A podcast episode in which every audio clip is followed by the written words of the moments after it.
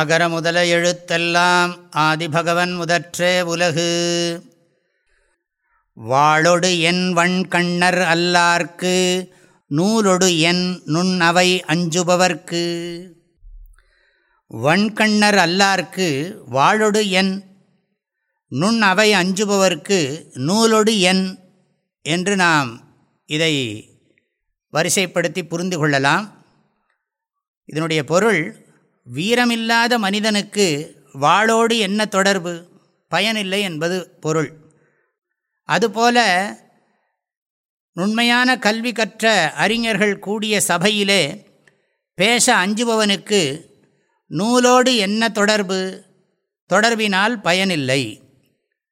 போர்க்களத்துக்கு சென்றதும் மனத்திலே ஊக்கமில்லை என்றால் வாளை மட்டும் கையில் வைத்துக்கொண்டு என்ன செய்ய முடியும்? யுத்த களத்திற்கு வாழும் வேண்டும். அதை கையிலேந்தி பயன்படுத்த மன ஊக்கமும் வேண்டும். அச்சம் கூடாது. மன ஊக்கம் இல்லை என்றால் வாழ் பயன்படாது.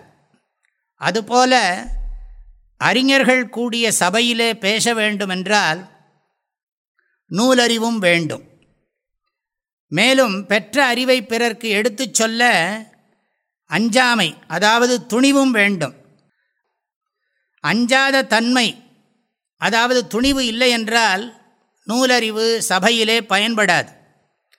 எதிர்மறை முகத்தால் வீரனுக்கு வாழ் வேண்டும் என்றும் அஞ்சாது பேசுபவனுக்கு நூலறிவு வேண்டும் என்றும் சொல்லலாம்.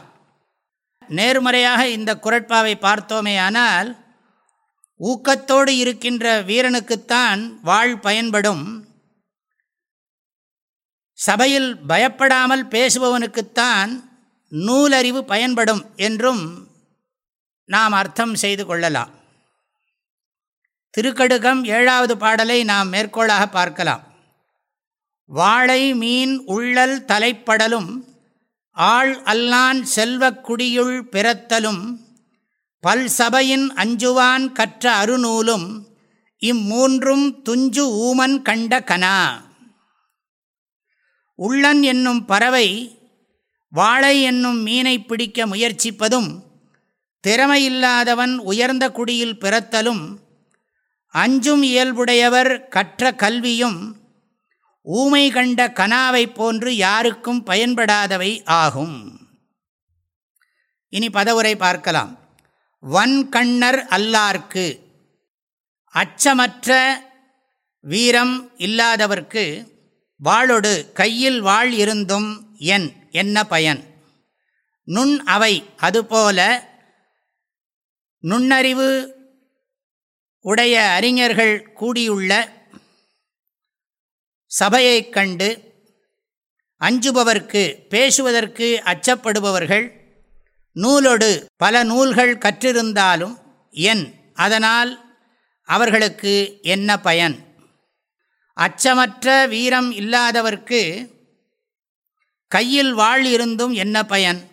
அதுபோல நுண்ணறிவு உடைய அறிஞர்கள் கூடியுள்ள சபையைக் கண்டு பேசுவதற்கு அச்சமுடையவர்கள் பல நூல்கள் கற்றிருந்தாலும் அதனால் அவர்களுக்கும் அந்த சபைக்கும் என்ன பயன்? ஒரு பயனும் இல்லை என்பது கருத்து. வாளொடு என்வண் கண்ணர் அல்லார்க்கு நூலொடு என் நுண் அவை அஞ்சுபவர்க்கு.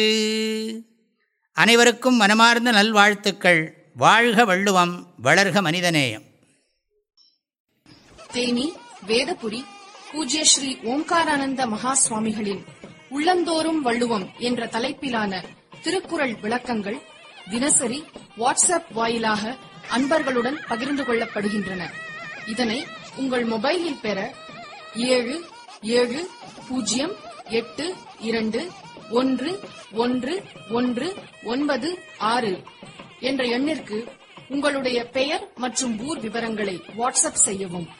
வாழ்க வள்ளுவம் வளர்க மனிதநேயம்.